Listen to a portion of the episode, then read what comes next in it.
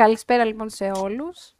Ε, σας ευχαριστούμε που είστε εδώ μαζί μας. Καλώς ήρθατε στο πρώτο podcast του Νόστος. Είμαι η Άρτεμις. Μαζί μου είναι ο Γιώργος, η Κασιανή, ο Θέμης και η Μαρτίνα. Ε, και το θέμα μας είναι οι αγαπημένοι μας προορισμοί. Υπενθυμίζω λοιπόν ότι μπορείτε να συμμετάσχετε ε, στο podcast μέσω του chat στο YouTube, να μας στείλετε δικές σας εμπειρίες, δικές σας, δικούς σας αγαπημένους προορισμούς, σχόλια. Ε, και πρωτού ξεκινήσουμε κιόλας να σας πω και δύο λόγια για τον Νόστος, τι είναι τον Νόστος. Ε, είναι ένα σερβερ στο Discord. Ε, ξεκίνησε ε, κατά τη διάρκεια της πανδημίας. Ε, αρχικά δεν υπήρχε σερβερ. Ε, μεταξύ μας, διάφοροι φίλοι, στέλναμε ε, φωτογραφίες από διάφορους ε, προορισμούς, από διάφορα ταξίδια μας. Ε, σκεπτόμαι ότι κάποια στιγμή θα τελειώσει όλο αυτό και θα μπορέσουμε να επισκεφτούμε ξανά αγαπημένα μας μέρη, να εξερευνήσουμε νέα. Ε, την, όλη αυτή την περίοδο δημιουργήθηκαν διάφορες έτσι, ε, ομάδες σε διάφορες πλατφόρμες, ε, κυρίως που ανέβαιναν έτσι, φωτογραφίες, βίντεο και σχολίαζαν διάφορα άτομα. Από εκεί ε, γνωριστήκαμε ε, ε, έτσι ε, διάφορα μεταξύ μας και στις συζητήσεις που κάναμε κάποια στιγμή ε, υπήρχε και η ιδέα, κυρίως ήταν δική μου ιδέα αυτή, ότι δεν μου άρεσε εκτός το ότι υπήρχε μια εικόνα ή ένα βίντεο και έπρεπε να σχολιάσουμε. Δεν, ήταν, δεν μου φαινόταν τόσο οργανωμένο, ήταν λίγο έτσι, απρόσωπες αυτές οι, οι συζητήσεις και ήθελα έτσι κάτι διαφορετικό. Κάπου ε, δεν είχα ε, Discord μέχρι τότε, κάπου άκουσα για το Discord. Ε, το συζήτης, συζητήσαμε μεταξύ μας ε, όλοι φίλοι. Και λίγοι τέλος πάντων που γνωριστήκαμε ε, μέσω από αυτές τις ομάδες. Και αποφασίσαμε να φτιάξουμε ένα, ε, ένα ένα σερβερ με διάφορα κανάλια. Ο, υπάρχει link στην περιγραφή, όποιος έχει Discord μπορεί να μπει να το δει. Ε, όπου ανεβαίνουν εικόνες, ε, ε, ανεβαίνουν διάφορες ιστορίες, εμπειρίες, διάφορα tips, βίντεο, πληροφορίες και σιγά σιγά μέσω αυτού η παρέα μας άρχισε να μεγαλώνει, άρχισαμε να κάνουμε και άλλες ε, δραστηριότητες, όπως ας πούμε ε, να οργανώνουμε βραδιές που, συζητήσεων, quiz ε, και φτάσαμε σήμερα ε, στο πρώτο podcast και ελπίζουμε μελλοντικά με τη δική σας στήριξη να μπορέσουμε να οργανώσουμε περισσότερα, περισσότερα, περισσότερα τέτοιες ε, συζητήσεις, να μπορείτε και εσείς να συμμετάσχετε. Και ναι, ε, δεν ξέρω, άμα θέλει κάποιος να ε, συνεχίσει από τους υπόλοιπους, για να μην μιλάω μόνο εγώ, να μας πει ε, κάτι για να αγαπημένο προορισμό, δεν ξέρω. Κάποιος θέλει ε, τα είπες εξαιρετικά, Άρτεμις. Ευχαριστώ. Αφορά τον πρόλογο. Α, ναι, ναι, ναι. Να σημειώσω ότι ήταν η ιδέα του Γιώργου βασικά το πρώτο podcast. Σε ευχαριστούμε, Γιώργο. Ε, δεν κάνει τίποτα. Σε ευχαριστούμε, Γιώργο. Εντάξει, Εξαιρετικές ιδέες έχεις. Η αλήθεια είναι ότι προέκυψε από συζήτηση που είχαμε εδώ πέρα πριν κάποιες μέρες, όλοι μαζί. Αλλά ναι, OK. Okay άμα θέλετε κάνω εγώ την αρχή. Ναι, ναι. Ωραία. Οκ. Για πες μας, Γιώργο. Να σας πω, Μαρτίνα, σε σένα και στο κοινό.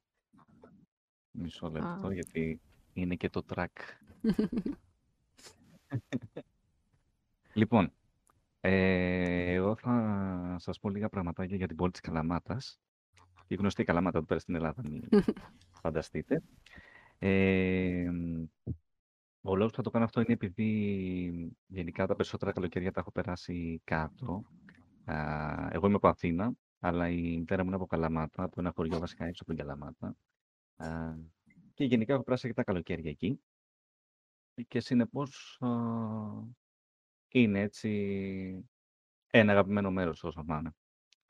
Ε, λοιπόν, η Καλαμάτα λοιπόν βρίσκεται. Θα πω κάποια βασικά πράγματα. Εντάξει, δεν έχω κάνει κάποια εκτεταμένη έρευνα, είναι αλήθεια.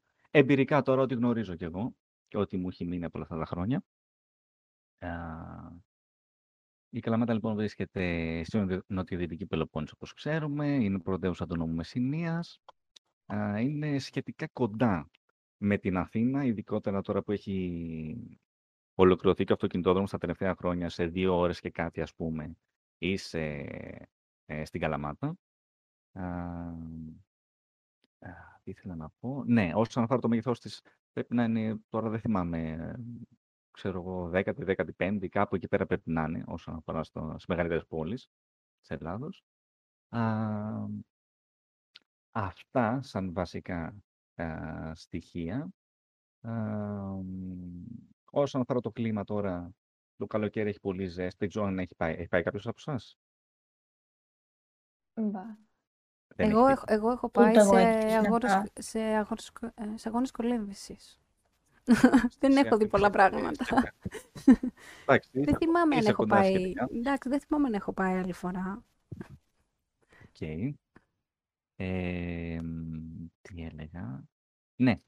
Ε, έχει αρκετή ζέστη το καλοκαίρι, σίγουρα, σε βαθμό που σε κουράζει, ιδιαίτερα το μεσημέρι. Και αυτό το, α, να το αναφέρουμε. Τώρα το χειμώνα δεν συχνάζω, δεν έχω κατέβει το χειμώνα Καλαμάτα, ελάχιστες φορές. Υποθέτω θα έχει παρόμοιο καιρό με Πάτρα Πύργο και τα σχετικά δυτικά μέρη της Ελλάδος. Άρα αρκετή βροχή, υποθέτω. Ε, μ, τι έλεγα, ναι. Να αναφέρουμε λοιπόν κάποια α, αξιοθέατα, κάποια μέρη που μπορεί κάποιος να επισκεφτεί Ναι, ναι, έτσι στην κάτι, Καλαμάτα. κάτι ωραίο. Να... Εδώ κάποιος που ωραία. δεν έχει πάει. Κάτι ωραίο. Λοιπόν, ε, το βασικό τώρα που έρχεται και καλοκαιράκι είναι η παραλία της Καλαμάτας, η οποία παρότι βρίσκεται στο, στην πόλη ουσιαστικά που λέμε, η παραλία της πόλης, είναι πεντακάθαρη, είναι πολύ ωραία. Ειδικότερα, άμα κάποιος μένει στην Καλαμάτα, είναι ότι πρέπει, δηλαδή, γιατί έχεις ουσιαστικά σε απόσταση λίγων μέτρων μια πολύ ωραία παραλία, να κάνεις τον μπάνιο σου και τα σχετικά. Α, μ, σίγουρα η Καλαμάτα μπορεί να αποτελέσει ορμητήριο για κάποιον που θέλει να εξερευνήσει όλη τον νομό Μεσσηνίας. Ε, Οκ. Τώρα δεν θα επεκταθώ περαιτέρω, γιατί άμα πιάσουμε όλη τη Μεσσηνία, ξέρετε, μπορούμε να πάμε από χωριό σε χωριό και να βρίσκουμε πράγματα να πούμε. Ε, αλλά σίγουρα αν κάποιος θέλει να επισκεφτεί όλο τον νομό, σίγουρα η Καλαμάτα είναι το καλύτερο μέρος να επιλέξει να μείνει εκεί και να πηγαίνει από μέρος σε μέρος κάθε μέρα.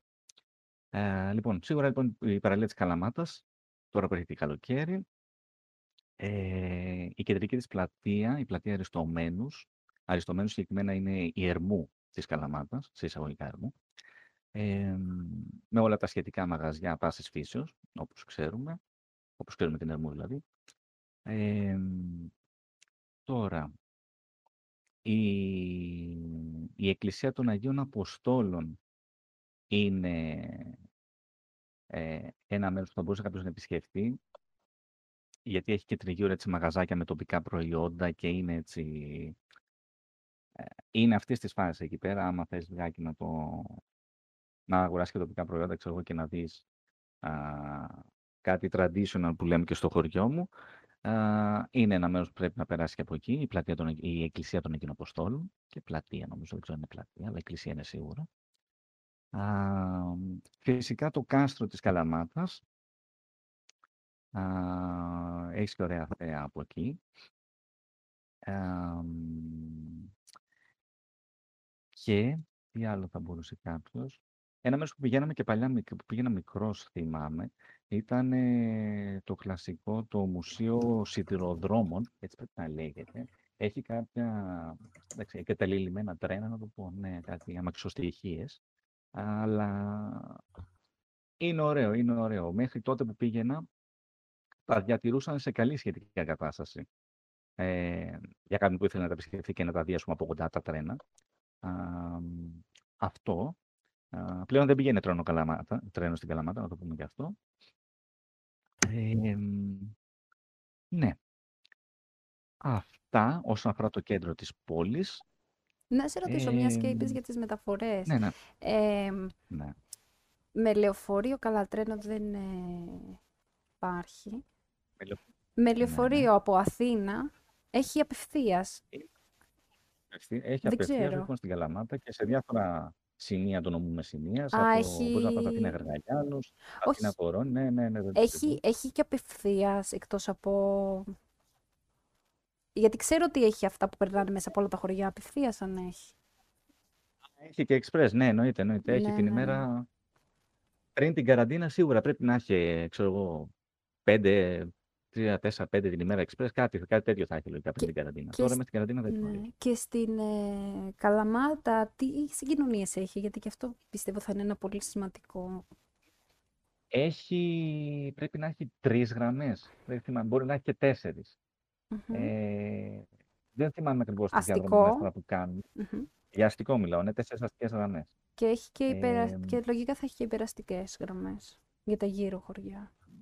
Α, για τα γύρω, ναι, το κτέλ, το κτέλ, το κτέλ Ναι. του Μεσσηνίας για τα γύρω χωριά. Για μέσα στην πόλη αστικό έχει τέσσερις γραμμές, τρεις ή τέσσερις, κάτι Είναι, τέτοιο. Ε, έχει Δεν όμως... γνωρίζω κατά πόσο Α, εξυπηρετούν τον κόσμο, είναι η αλήθεια. Δεν έχει τύχει να τα χρησιμοποιήσω εγώ, γιατί καταλαβαίνετε τώρα πήγαινα και για διακοπές επιστουσίες, οπότε ναι. Για είχαμε πλούσια, αμάξι. πλούσια δρομολόγια αν έχει, γιατί πολλές περιοχές ας πούμε δεν έχουν. Χίο ας πούμε, που είχα πάει εγώ δεν έχει πολλά δρομολόγια. Ξέρω ότι μου είχαν πει ότι όσον αφορά το κτέλ, ε, δηλαδή για να πηγαίνεις και σε μέρη έξω από την, από την πόλη, α, είναι ικανοποιητικά, η ικανοποιητική η συχνότητα των δρομολογίων. Η ικανοποιητική τώρα, κάτι παραπάνω δεν γνωρίζω κι εγώ, αλλά έτσι μου είχαν πει. Εντάξει. Αυτό. Δηλαδή μπορούσες να το χρησιμοποιήσεις, ρε παιδί μου, για να όντως επισκεφθείς κάποια μέρη στο νομό Μεσσηνίας. Μμμ. Ε, εντάξει, υπάρχουν σίγουρα περιορισμοί, άμα δεν έχεις δικό σου όχημα, δεν το συζητώ, όπως και σε κάθε μέρος. Αλλά α, είναι οκ. Δηλαδή και το ΚΤΕΛ μάλιστα το έχουν, ε, το έχουν φτιάξει πρόσφατα τα τελευταία χρόνια και είναι πολύ ωραίο. Δηλαδή για τουρίστες ας πούμε είναι έτσι ε, μια χαρά δηλαδή. Δεν μου φαίνεται, δεν είχε κάτι άσχημα σε αντίθεση με παλαιότερα χρόνια που ήταν μαυροχάλια ας πούμε. Όχι ας πούμε, ήταν. Τώρα έχει βελτιωθεί αισθητά η κατάσταση. Εδώ Και λέει, βλέπ... γενικά το προσπα... ναι, για πες. Πες, πες. Α, γενικά το παρατηρώ, δηλαδή το, προσπαθεί, το προσπαθούν να μαζέψουν όσο περισσότερο τουρίστες γίνεται. Έτσι. Προωθούν και την πόλη και τα, και τα αξιοθέατα σε όλο το νόμο Μεσσηνίας, τις παραλίες προφανώς και ούτω καθεξής. Μάλιστα. Κάτι άλλο ήθελες να πεις και σε διέκοψα εγώ πριν; Ε, τι ήθελα να πω; Α, ναι. Εξαιρετική είναι και η διαδρομή που ενώνει την Καλαμάτα με τη Σπάρτη και περνάει μέσα από το βουνό, μέσα από τον Ταΐγετο. Πολύ ωραία διαδρομή. Ε, τη συστήνω ανεπιφύλακτα σε όποιον επισκεφτεί την Καλαμάτα να την κάνει αυτή τη διαδρομή. Ανεβαίνεις πάνω στο βουνό ουσιαστικά και μετά κατεβαίνεις για να πέσεις πίσω στη Σπάρτη. Ε, αυτό, αυτό έτσι σαν α, υποσημείωση. Α, είδα στα σχόλια που ρωτάνε για τοπική κουζίνα. Για πες Ναι, κανένα sorry. κάτι να... Sorry, αλλά δεν διαβάζω το chat. όχι, όχι, καλά θα που τα το πες. διαβάζουμε, όταν κάποιος μιλάει θα διαβάζουμε οι υπόλοιποι. Τέλεια, τέλεια. Ε, τοπική κουζίνα. Ε, τα κλασικά τοπικά προϊόντα είναι φυσικά το, πώς το λένε, η ελιά, το ελαιόλαδο. Και από εκεί και πέρα έχουμε, ε, πώς το λένε, σίκα, φραγκόσικα, παστέλια, βάλε και λίγα λουκούμια, τέτοια πράγματα. Τα κλασικά για μένα είναι στη, που παράγει ο τόπος. Ε, είναι ελαιόλαδο και σίκα. Αυτά θα έλεγα. Μμμ. Τώρα όσον αφορά... ε, α, ναι, να πω και κάποια έτσι, προϊόντα, προϊόντα, κάποια φαγητά που μου έρχονται. Ε, τα λαλάγια είναι χαρακτηριστικό. Ε, τώρα πώς να τα περιγράψω τα λαλάκια. Ε, θα έλεγα γουγκλάρετε το, γιατί δεν υπάρχει τρόπος να το περιγράψω, δεν ξέρω πώς ακριβώς. Είναι κάτι που... ε, Εγώ δεν έχω ιδέα. Είναι κάτι που... Τηγανίτες μάνες. Φούρνο το παίρνεις, από φούρνο το παίρνεις, δεν είναι Α, φαγητό, φαγητό. ζυμάρι έτσι. Κάτι τα λαλάκια. Πες Το μια- γκούγκλαρα τώρα και λέει τηγανίτες μάνης. Α, τι Ε, κάνει. είναι λιγάκι έτσι ένα συνδυασμός. Ένα συνδυασμός. Γεμιστές. Εγώ Εγώ αν παιδιά, τα το βλέπα έτσι από μακριά θα μου φαινόταν σαν onion rings. Α, Αναδοχή. τέτοια είναι. Είναι Βρεις γεμιστά έτσι σε αυτά. μικρά. τα- μπο- Ε, μπορείς να το βρεις και γεμιστό με τυρί, μπορείς να το βρεις και μαλακό, μπορείς να το βρεις και ξερό, πώς το λένε, σκληρό. Μμμ. Αλλά είναι κλασικό έτσι ε, που θα βρεις εκεί Έδεσμα. στους φούρνους. Έδεσμα, που θα βρεις στους φούρνους. Ευχαριστώ Μαρτίνα. Ε, τώρα παραδοσιακά, πώς το λένε, φαγητά. Δεν γνωρίζω, να σας πω την αλήθεια. Ε, μ, Πήγες καλαμάτα και δεν έφαγες κανένα φαγητό να μας πεις έτσι. παιδιά, όλα τα χρόνια τρώω τα φαγητά που, που τρώω και στην Αθήνα. Δεν είναι ότι πήγα στη Ρώμη. εντάξει. Μπορεί να μην πειραματίζεται το παιδί. Ε, δεν ξέρω κιόλας αν έχει κάτι συγκεκριμένο. Ξέρω ότι τα, τα αυγά με τις ντομάτες και, το, και τη φέτα μέσα και τα σχετικά τα λέμε καγιανά εμείς κάτω. Τώρα οι υπόλοιποι δεν ξέρω πώς τα λέμε. Ε, καγιανάκι. Άσχετο, Και το παρέμβω. δεν, Καγιανά, ναι. και δεν μου λες, Γιώργο. να σου Να πω. και εμείς λέμε. Ναι, τόση ώρα λες για καλαμάτα, ωραία, σε άκουσα με την καλαμάτα. Έμαθα πράγματα για την καλαμάτα. Θέλω να σου κάνω μια ερώτηση. Έχεις Άκουσα. πάει στο Κώστα Ναβαρίνο. Με ενδιαφέρει να πάω για αυτό. Στο Σαλαβαρίνο. Κοίταξε. Δεν έχω περάσει. ε, ε, όχι, δεν έχω πάει. Ούτε έχω περάσει απ' έξω. Ε, Μμ. Δεν είναι και δίπλα, δηλαδή δεν είναι στην Καλαμάτα, είναι εκεί Όχι, στην όχι. Πύλο κοντά. Μμμ. Ε, αλλά ναι, είναι και αυτό ένα μέρος που μπορεί να επισκεφτεί κάποιο για χι ψι λόγους. Οκ, Χυψιζέ. χύψη λόγους. Ε, δεν, έχω, δεν έχει τύχει να πάω. Πάντως, αν πας στο Costa Navarino, να, επισκεφ- να επισκεφτείς και τη Βοϊδοκοιλιά σίγουρα. Την ποια; Η Βοϊδοκοιλιά, παιδί. Η Α, Να Βοϊδοκοιλιά. τη είναι σημειώσω, ωραία. Είναι, περίμενε. είναι ωραία εκεί να Είναι πας. γνωστή. Παρακαλώ. Εκεί είναι ωραία. Κάποια Απλά στιγμή να- έχω, χω- έχω χρόνια ακόμα. Κάτσε. Είναι αυτό που έλεγα ότι τώρα ξέρεις, μπορούμε να ξεκινήσουμε και να πάρουμε όλο το πόδι, βασικά και τα δύο πόδια, και να λέμε ένα-ένα τα μέρη. Αλλά καταλαβαίνεις, μπορεί να κρατήσει τρεις Ναι. ώρες μόνο για τη μεσημεία, μόνο για ένα νομό. Οπότε... Ναι, είναι, είναι ωραία. Εκεί κάτω, ναι, είναι ωραία εκεί. Και εγώ έχω πάει προς τα εκεί σε διάφορα ε, μέρη, τώρα που είπες Βοηδοκυλιά κλπ. Αλλά ήμουν μικρή και δεν τα θυμάμαι όλα. Δηλαδή εικόνες θυμάμαι, αλλά τώρα ονόματα και τέτοια, όχι. δεν, τις- δεν τα θυμάμαι Τα όλα. ίδια. Ναι, Και εγώ είναι, τώρα έτσι τα είναι τελευταία αυτό. χρόνια παραμένουμε εκεί στην, στην Καλαμάτα επί της ουσίας. Ναι, Αλλά είναι, σίγουρα πρέπει να επισκεφτεί κάποιος και εκείνα τα μέρη. ναι. Όχι, είναι, Και από το ένα πόδι και από το άλλο. είναι ωραία μέρη. Που πολλές φορές αυτό σου λέω, μπορεί να τα έχεις επισκεφτεί με τους γονείς σου, όπως και εγώ. Κάπου θυμάσαι αυτό το μέρος, απλά δεν θυμάσαι πώς το λένε. Δηλαδή, άμα ρωτήσεις τους γονείς σου, θα σου πούνε εκεί που είχαμε πάει, ξέρω εγώ, και κάναμε πικνίκ, ή εκεί που είχαμε πάει στη θάλασσα, αυτό μπορεί να το θυμάσαι. Απλά δεν θυμάσαι το όνομα. Δεν μου έχει τύχει πολλές φορές. Ε, ισχύει αυτό, ισχύει. Ε, Ειδικά αν κάποιος έχει κάνει αρκετά, αρκετά ταξίδια μικρό, σε μικρή ηλικία, μμμ. που Ναι, δεν μπορείς να θυμάσαι, ας πούμε, τέλος ναι. πάντων, να το ζήσεις που λέμε σαν μεγάλο. Είναι λιγάκι εκνευριστικό να το πω, είναι έτσι. Εντάξει, αυτό απλά δεν θυμάσαι, θυμάσαι, ξέρεις, κάποια πράγματα έτσι με το παιδικό σου μυαλό. Ότι ήταν, ας πούμε, ένα ωραίο, μια ωραία παραλία, για παράδειγμα, που έπαιζαν τα κουβαδάκια. Αλλά δεν, ας πούμε, ένα ωραίο δάσος. Μέχρι εκεί αυτό. Εντάξει, Ισχύει αυτό. μια Ισχύει πρώτη επαφή γενικότερα στα τέτοια ταξίδια όταν- καλή είναι. Δεν το συζητώ, δεν το συζητώ. Ναι. Και Κι ας είμαστε μικρός. μικροί. Ναι, ναι, να μας Είναι- πηγαίνουν. Ε. Ε, θα πάμε και μεγάλοι. Αυτό να σκέφτονται. Οι μικροί να σκέφτονται αυτό, ότι θα πάνε και μεγάλοι εκεί. Οπότε, Μμμ. ναι. Ε, Ε, αυτά από μένα όσον αφορά την Καλαμάτα, λίγα λόγια. μμμ. Ωραία, πάμε στον επόμενο νομό. Ποιος έχει σειρά; Ε, Ποιος θέλει Ε. να μιλήσει, θες να μιλήσεις η Κασιανή ή να μιλήσω εγώ; Ναι, θα πω εγώ. Βασικά δεν έχω θέμα, αλλά ναι, όποιος θέλει μιλάει. Πες, πες, πες. Θέλετε να πω Πες, εγώ; Κασιανή. Ναι, ναι, ναι. Ναι, ναι, Κασιανή. Ωραία. Εγώ θα σας Ξεκίνα πω... από το φαΐ. Μην μας πεις πολλά, πες το φαΐ. Το φαΐ κατευθείαν. Ε, Εγώ θα πω για την περιοχή μου αρχικά, για τον Αστακό ή το Λακανανίας. Είναι μια κομμόπολη ε, στο Δήμο Ξηρομέρου.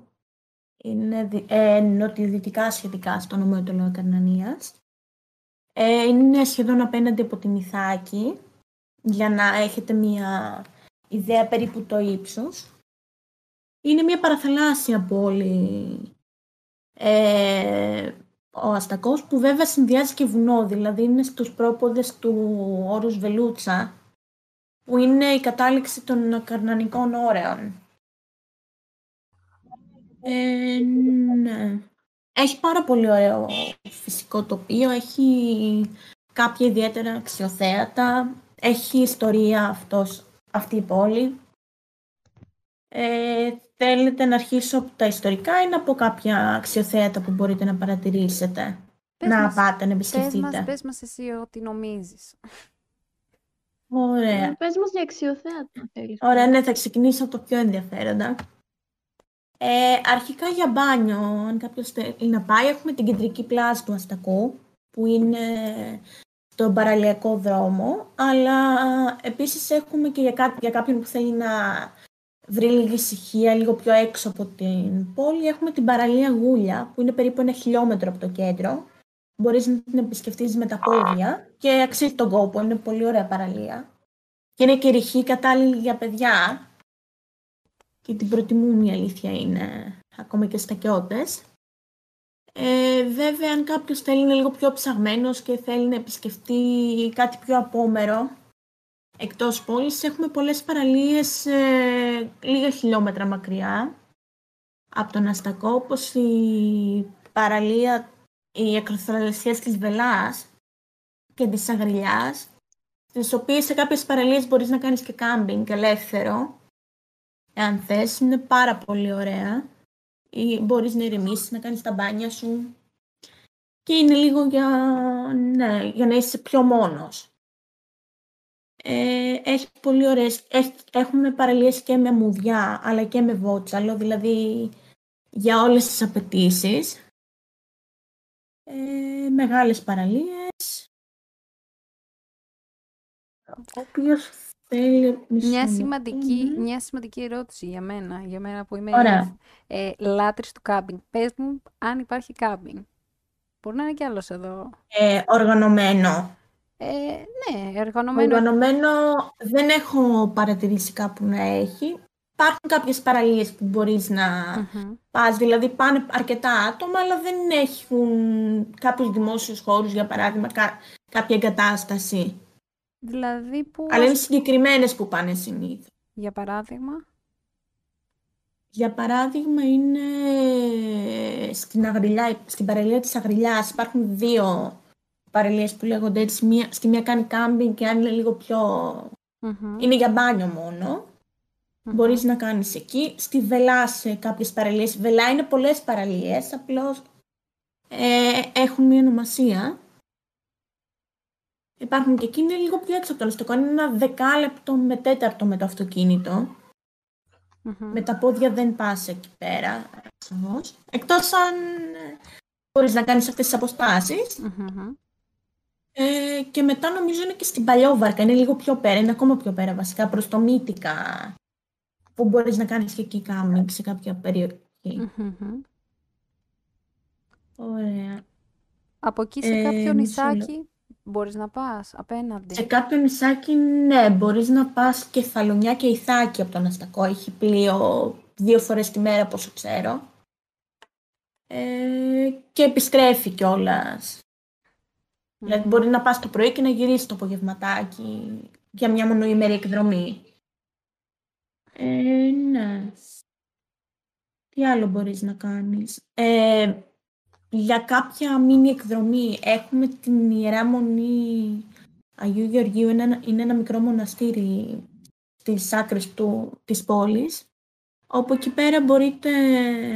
Είναι ένα πολύ γαλήνιο περιβάλλον, πολύ κοντά στη θάλασσα, έχει διάφορα ζωάκια που μπορείς να δεις, όπως για παράδειγμα παγόνι, νομίζω έχει και λαφάκια και σε στείνεται για εκδρομές και περιπάτους. Μάλιστα. Ε, ναι. Ε, κάτι άλλο που μπορείς να επισκεφτείς είναι ένας μίνι αρχαιολογικός χώρος που έχουμε. Είναι το περίπου αρχαιολογικός, ναι. Τα, τα ρήπια του κάστρου του Αστακού και της ε, αρχαίας οχυρωμένης ακαρνανικής πόλης που σώζονται κάποια πράγματα, δεν είναι τόσο καλά ε, δεν έχουν παραμείνει τόσο καλά, αλλά μπορείς να δεις κάποια πράγματα. Ε, και εκεί μπορείς να πας με τα πόδια. Έχει κάποια, ένα δρομάκι λίγο δύσβατο βέβαια, αλλά περπατιέται. Ε, σαν μια πολύ καλή, σαν ένα πολύ καλό προορισμό. Ε, ναι. Τι άλλο. Ε, τώρα πάμε σε λίγα ιστορικά στοιχεία, αν θέλετε. Ναι, Ε, πες για μας. παράδειγμα, ε, η πόλη του Αστακού πήρε το όνομά της από το μυθικό Αστακό, όπου ήταν γιος του Ποσειδώνα και της Όλβη, Ολβίας. Ε, επίσης κατοικείται από τους προϊστορικούς χρόνους. Τα ερείπια της αρχαίας πόλης ε, βρίσκονται λίγο βόρεια από το σημερινό Αστακό. Και σαν καταγωγή οι πρώτοι κάτοικοι ήταν ε, κάρες και λέλεγες. Ε, σ- ναι, μισό λεπτό. Επίσης, κατά τη διάρκεια του Τροϊκού πολέμου, ο Αστακός ήταν στην επικράτεια του βασιλιά της Ιθάκης του Οδυσσέα. Ε, οπότε, ναι, συνείσφερε και αυτό στον πόλεμο. Μετά πάμε στο, πολυ- στον Πελοποννησιακό πόλεμο όπου ήταν με το μέρος των Αθηναίων. Αργότερα τάχτηκε με τους Σακαρνάνες στο πλευρό του Μεγάλου Αλεξάνδρου. Στη συνέχεια τάχτη- εντάχθηκε στο Δεσποτάτο της Υπήρου και για ένα μικρό διάστημα κατακτήθηκε από τους Αλβανούς και κατόπιν από τους Τούρκους. Ε, σ- κατά τα χρόνια της τουρκοκρατίας ήταν σημαντικό εμπορικό λιμάνι ε, όσον αφορά τον εφοδιασμό, για τον εφοδιασμό των Ελλήνων και ήταν στρατόπεδο και κέντρο προσφύγων. Επίσης έχουν περάσει πάρα πολλοί ό- όπλαρχηγοί ε, από την περιοχή και έστησαν το στρατόπεδο τους στη μονή του προφήτη Ηλία που είναι λίγο πιο έξω. Ε, για παράδειγμα, ο Καραϊσκάκης έχει εγκατασταθεί εκεί και πήρε και το όνομά του ένα μικρό χωριό λίγο πιο έξω. Ε, και καθ' όλη τη διάρκεια των χρόνων ο Αστακός λειτουργούσε σαν εμπορικό, διοικητικό και επικοινωνιακό κέντρο και πράγμα που έχει φέρει, φέρει μεγάλη άνθηση στην περιοχή.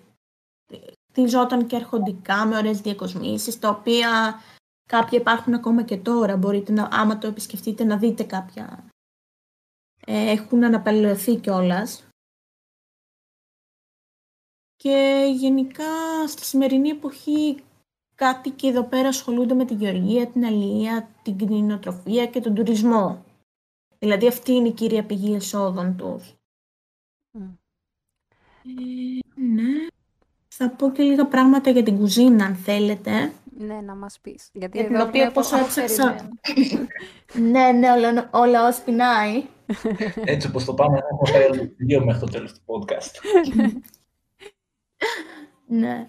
Λοιπόν, ε, σαν τοπικά προϊόντα έχουμε το μέλι, βγάζουν πολύ παραγωγή δικό τους μέλι, ε, το κρασί, ε, επίσης ε, βγάζουν μελάδι και Ανθόμελο από έχετε. τοπική κουζ... Ναι, έχουμε ανθόμελο πόσο ξέρω. Δεν τα θυμάμαι όλα τα ίδια, αλλά το ανθόμελο ναι, το το έχω πιο είναι το συγκρατήσει. πιο, ρε παιδί μου, Mm. γνωστό. Ναι. Ναι. Γενικά είναι, έχει πολλά φυτά και άνθη ο τόπος, οπότε ε, βγάζουμε διάφορα ε, είδη ανά εποχή. Από Αθήνα... Για παράδειγμα, ναι, λες. Νόμιζα ότι σταμάτησες. ε, έχουμε νομίζω το κυπαρίσι. Ποιο βγάζει το έλατο, είναι ανάλογα. Ναι. Συγγνώμη, κόλλησα. Δεν πειράζει. Είναι το Ωραία. πρώτο podcast.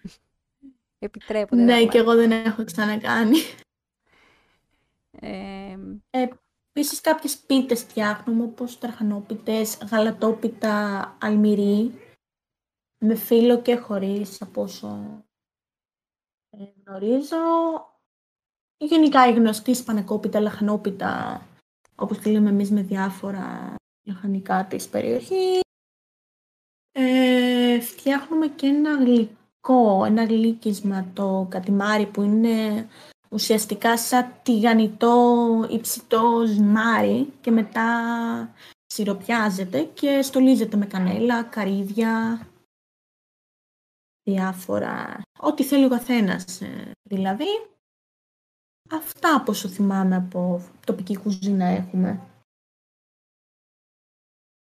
Ε, κάτι πήγες να ρωτήσεις πριν. ήθελα να ρωτήσω, αν από Αθήνα κάποιος ο οποίος ε, θε- ή- θέλει να έρθει από Αθήνα στον Αστακό, υπάρχει ε, πάλι, όπως ρώταγα και το Γιώργο, απευθείας ε, λεωφορείο που πηγαίνει Ναι, εκεί πέρα; υπάρχει για από Αθήνα Στακό υπάρχουν δύο φορές τη μέρα ε, λεωφορείο και φτάνει κατευθείαν εδώ πέρα. Περνάει από τα χωριά εννοείται, αλλά ναι, υπάρχει απευθείας δρομολόγιο, δεν αλλάζεις. Μμμ. Ε, είναι λίγο η διαδρομή δύσκολη, η αλήθεια είναι. Δηλαδή έχει πολλές στροφές λίγο πριν μπει στον Αστακό. Αλλά νομίζω αξίζει τον τόπο να το επισκεφτείς, ε, έστω και με αυτό. Λοιπόν, έχουμε μια ερώτηση εδώ στο chat. Να πεις η γαλατόπιτα Ωραία, ή η ναι. αλμυρί πώς γίνεται; Η Γιατί- γαλατόπιτα, η αλμυρί. Ναι, έχουν απορίες. Η αλήθεια είναι ότι εγώ δεν Ε. έχω ξανακούσει. Και εγώ, εγώ, ας πούμε, που είμαι ε, Α, ναι. εδώ στην Πάτρα, κάνουμε μια γλυ- γλυκιά και δεν κάνουμε και δεν έχει Ναι, φύλλο. Είναι... Και τη γλυκιά τη φτιάχνουμε εμείς. Εμείς τη φτιάχνουμε και με φύλλο. Χωρίς φύλλο δεν θυμάμαι αν έχω φάει, μου δεν το έχω ακούσει. Αλλά ναι, είναι παρόμοια με τη γλυκιά, δηλαδή φτιάχνεις μια κρέμα, ένα χυλόπλο, δεν βάζεις ζάχαρη, βάζεις κάποιο τυρί μέσα. Ε, Συνήθως φέτα. Άρα ε, σαν, σαν, βάζουμε. σαν μια τυρόπιτα εντός εισαγωγικών. Ναι, σαν μια τυρόπιτα. Βασικά το ίδιο είναι αναλόγως πώς φτιάχνει την τυρόπιτα ο καθένας. Ναι. Αυτό είναι, δεν έχει κάτι το ιδιαίτερο. Απλώς εμείς τρώνουμε και φύλλο κάτω, δεν την κάνουμε όπως εσείς μόνο με την κρέμα δηλαδή. Μμμ. Πω πω, απειλητικό ήταν αυτό. Όπως εσείς. Όχι, γιατί το ανέφερε το είπα. Ναι, ε, εντάξει. Εμείς είμαστε το γλυκό, κάνουμε μόνο γλυκά. Όχι, εμείς κάνουμε και αλμυρά. Αρκετά. Τω- τώρα που το σκέφτομαι, δηλαδή και εγώ, ε, ας πούμε εδώ στην Πάτρα, πιο πολλά γλυκά μου έρχονται, κρασιά, τέτοια πράγματα, ποτά, έτσι. Δεν θα έλεγα για πολλά. Ναι. Δεν ξέρω κιόλας αν υπάρχει κάτι άλλο, γιατί μ, ας πούμε και εγώ όταν, κάποιοι, όταν ε, μετακόμισα Αθήνα, τι- άρχισα σιγά σιγά να ανακαλύπτω ότι υπάρχουν, ξέρεις, διαφορές, ότι αυτό που εγώ ν- δεν το ήξερα για παραδοσιακό, για κάτι το φτιάχνουμε εμείς. Δεν το φτιάχνουν αλλού, δεν είναι ε, κάτι δηλαδή που γίνεται... Ναι, και εγώ το έχω παρατηρήσει αυτό. Ναι, ας πούμε ένα που είχα ακούσει είναι ότι εμείς σε διάφορες εθνικές γιορτές και διάφορες έτσι, ε, όχι εθνικές γιορτές, σε διάφορες γιορτές ας πούμε, φτιάχνουμε μπακαλιάρο σκορδαλιά.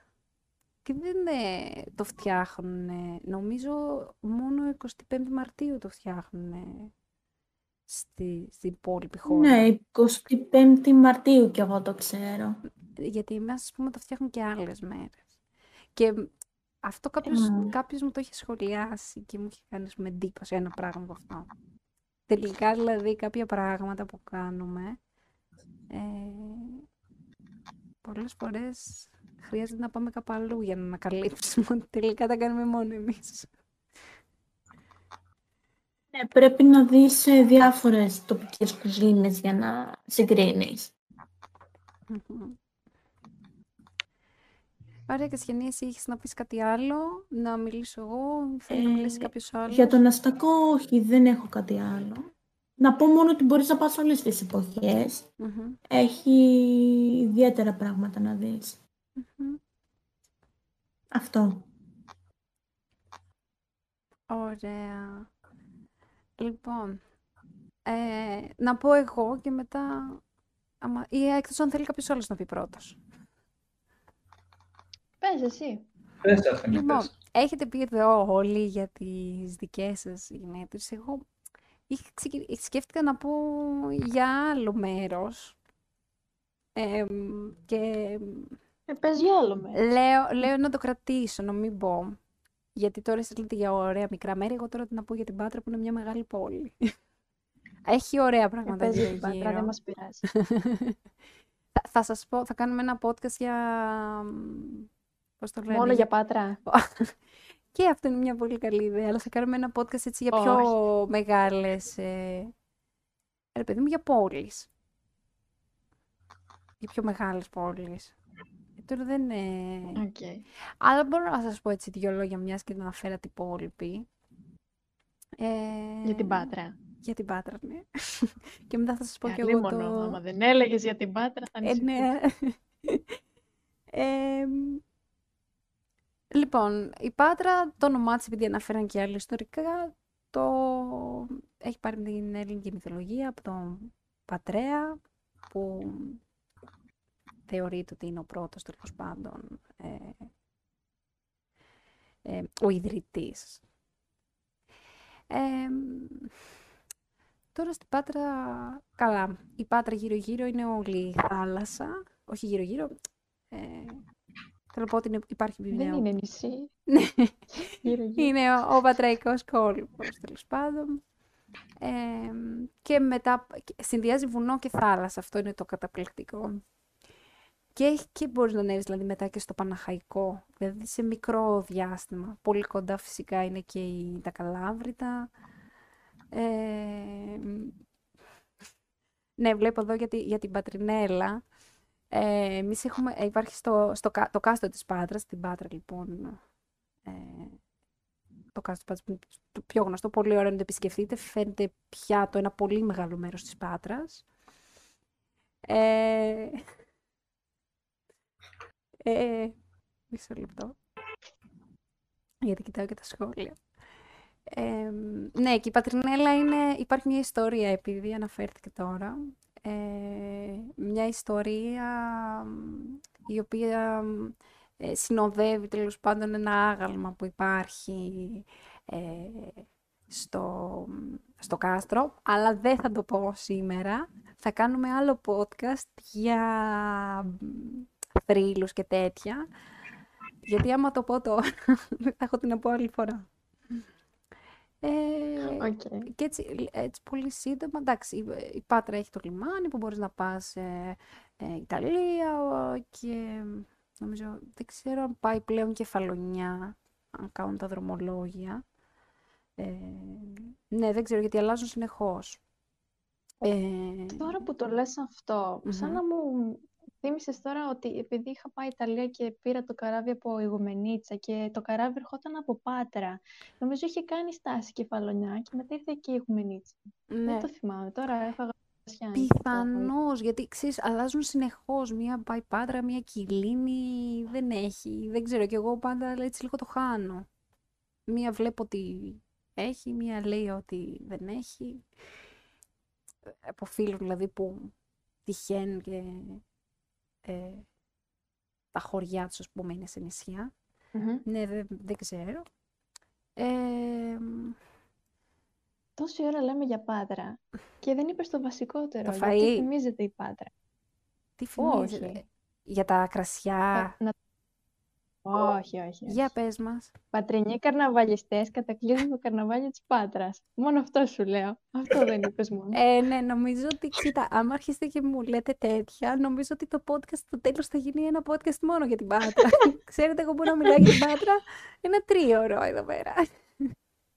Θα αφήσουμε το καρναβάλι για το επόμενο το podcast. Λοιπόν, θα Δεν κάνουμε άλλο αποκλειστικά για podcast. την Πάτρα. Θα κάνουμε άλλο podcast για την Πάτρα.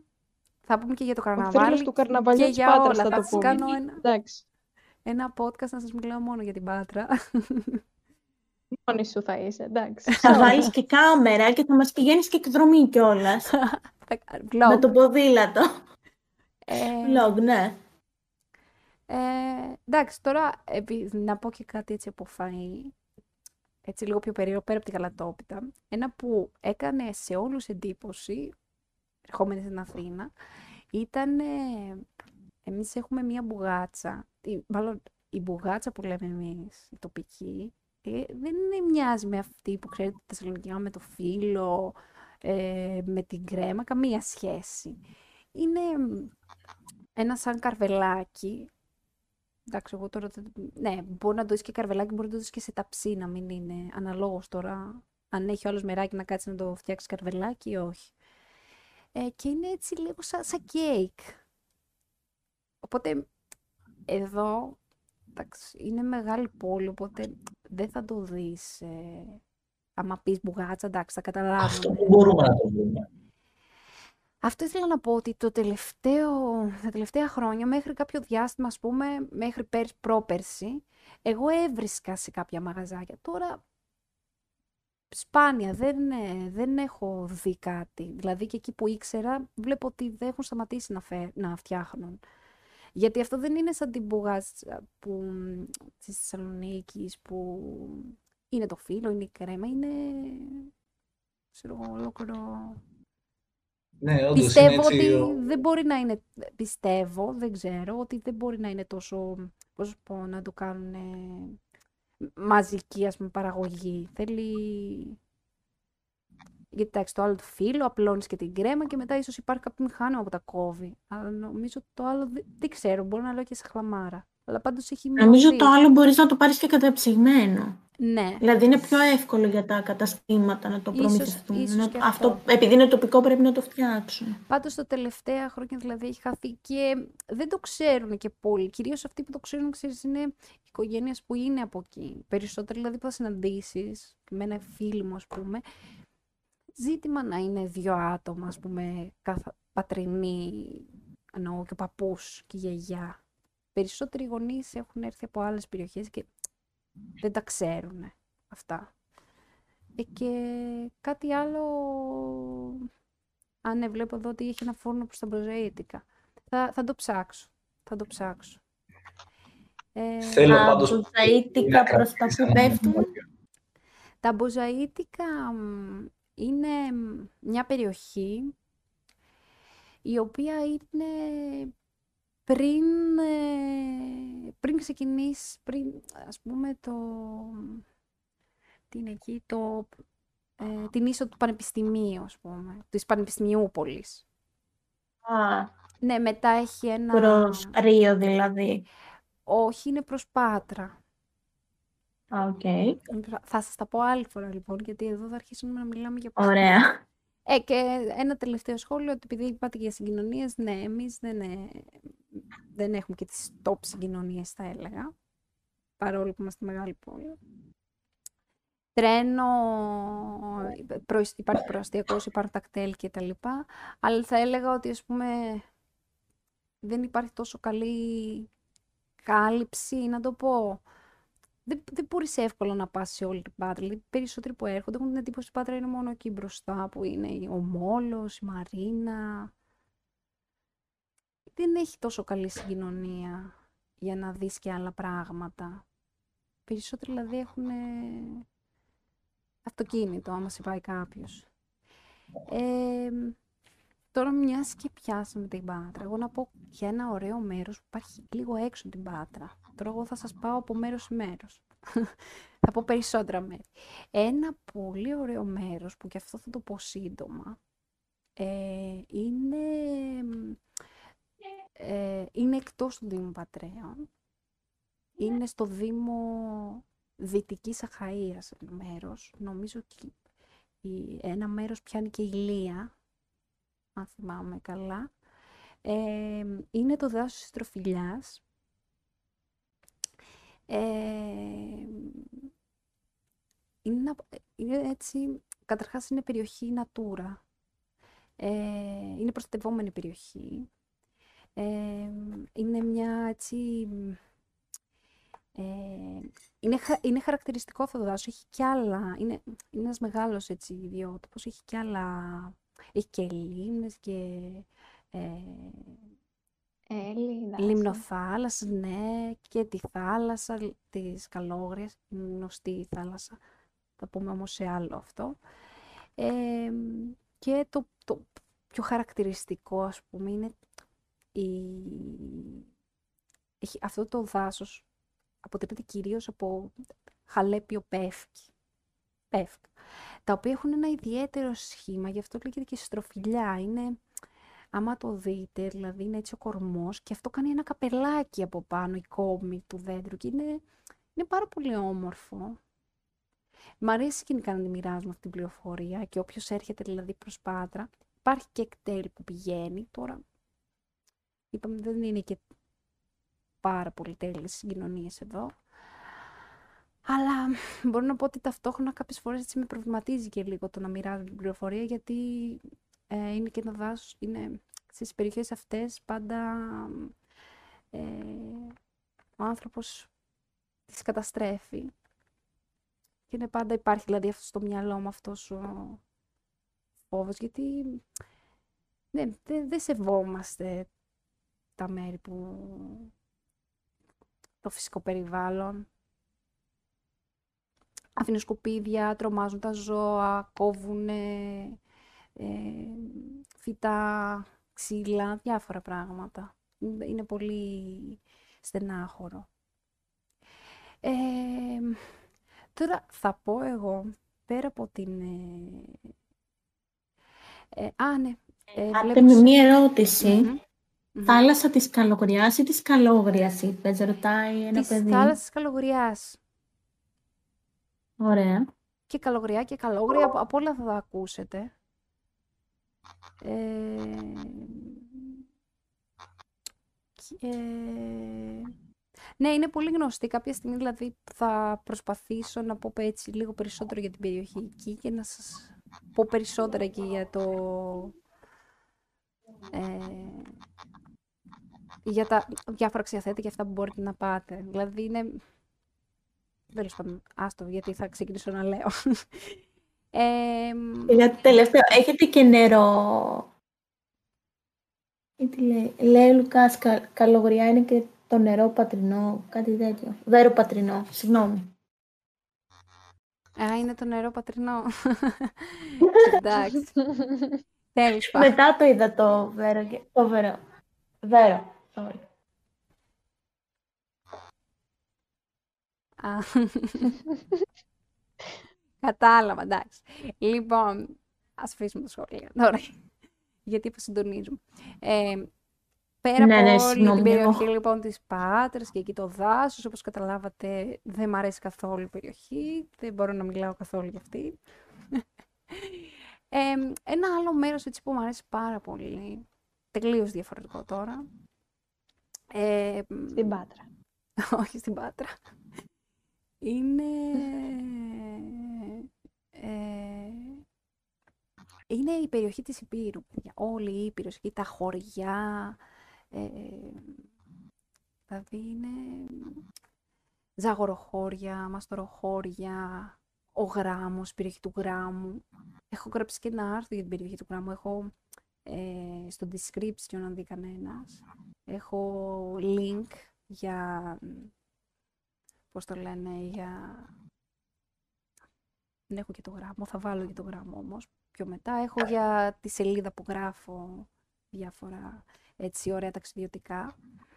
Ε, ναι, οι περιοχές εκεί, δηλαδή έλεγα ότι σε μένα τέλος πάντων ε, μια διαφορετική έτσι κατάσταση σε ένα, πώς να πω, σε μια άλλη ε, μάλλον θα, θα, θα- ότι αν θα υπήρχε έτσι μια περίπτωση κάπου να μπορούσα να πάω να μείνω έτσι μακριά από, από ρε παιδί μου, θα ήταν ένα μέρος δηλαδή που θα επέλεγα κάποια στιγμή. Έτσι. Ε, ναι, είναι, είναι όλη η περιοχή. έτσι ε, ε, φοβερού, έτσι, φοβερή φυσικής ομορφιάς, πλούσια πανίδα, χλωρίδα. Ε, εντάξει, το μόνο που δεν έχει είναι θάλασσα, που εγώ θέλω έτσι λίγο να υπάρχει ένα συνδυασμός βουνό-θάλασσα, αλλά εντάξει, δεν πρέπει να τα έχουμε όλα δικά μας. θα σας πω λοιπόν λίγο έτσι περισσότερο για το γράμμο, γιατί, ο γιατί είναι και αυτό που πρόσφατα ε, επισκέφτηκα, ενώ πιο πρόσφατα. Γενικά έχω γυρίσει όλη έτσι την περιοχή. Ε, επίσης να σημειώσω ότι ε, έχει όλη η περιοχή γενικά έτσι στην Ήπειρο. Υπάρχουν διάφορα έτσι ωραία καταφύγια που μπορείς να πας και μπορείς και να κατασκηνώσεις σε κάποια από αυτά γύρω-γύρω στο χώρο, δηλαδή έχουν χώρο. Για παράδειγμα, ας πούμε, είχαμε πάει κάποια εποχή στη Βοβούσα και ήταν πολύ όμορφα. Αλλά ναι, αυτά είναι για τους λάτρες του κάμπινγκ. Για τους υπόλοιπους, ξενοδοχείο. ε,